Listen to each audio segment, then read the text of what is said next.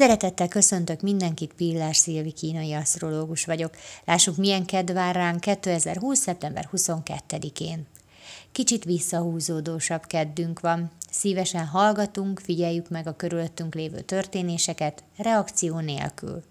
A mai létezésünkre az a legjobb kifejezés, hogy csak úgy vagyunk. Azért, mert ma megint nem kívül történnek a nagy dolgok, hanem belül. Ma nagyon kitartóak vagyunk, bármiről is legyen szó, a változatlanságban találjuk meg a biztonságot, ma nem a változatosság, inkább a csendesség energiája van jelen. Az igazság, a becsület energiája erősödik, nehezen viseljük az ettől való eltérést, és ma meg is tudjuk védeni az igazunkat. Időről időre érdemes elhalkítani a külvilágot, és elhalkítani önmagadat is kifelé. Ilyenkor tud megszólalni a belsőd, és ilyenkor hallod meg az igazán fontos dolgokat is kintről. A napi folyamatos rohanásban néha meg kell állni, és meg kell vizsgálni, hogy jó felé rohanunk-e. Állj meg és nézz körül. Vizsgáld meg, hogyan érzed magad. Vedd észre, hogy érzik magukat a hozzád közel állók, és legyél együtt velük, kapkodás nélkül, zajok nélkül, tervek nélkül.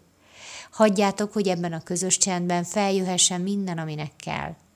A mai napon pont a magány igénye teremti meg az összetartozás élményének megélését. Köszönöm szépen, hogy meghallgattatok, legyen nagyon szép napotok, sziasztok!